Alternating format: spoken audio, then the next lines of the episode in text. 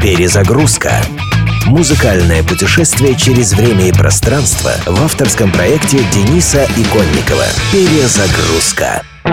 Группа Take That доминировала в британских чартах на протяжении пяти лет, с 1990 года. От других мальчиковых групп 90-х Take That выгодно отличались в первую очередь тем, что сами сочиняли свои песни. Но к середине десятилетия музыкантам стало тесно в одном составе, и первым о своем уходе объявил Робби Уильямс. Хоть он и не был лидером группы, тем не менее, без него она вскоре развалилась окончательно. Мало кто рассчитывал на то, что однажды Take That соберутся снова. Однако это случилось, а к 2010 году подоспела совсем уж неожиданная новость. Робби в качестве полноценного участника работает над шестым альбомом группы под названием Progress. В первый день релиза в Великобритании было продано 235 тысяч копий альбома, что стало рекордом десятилетия. Take That, Kids, Детишки. Второй сингл альбома Progress, отлично принятый и критиками, и слушателями.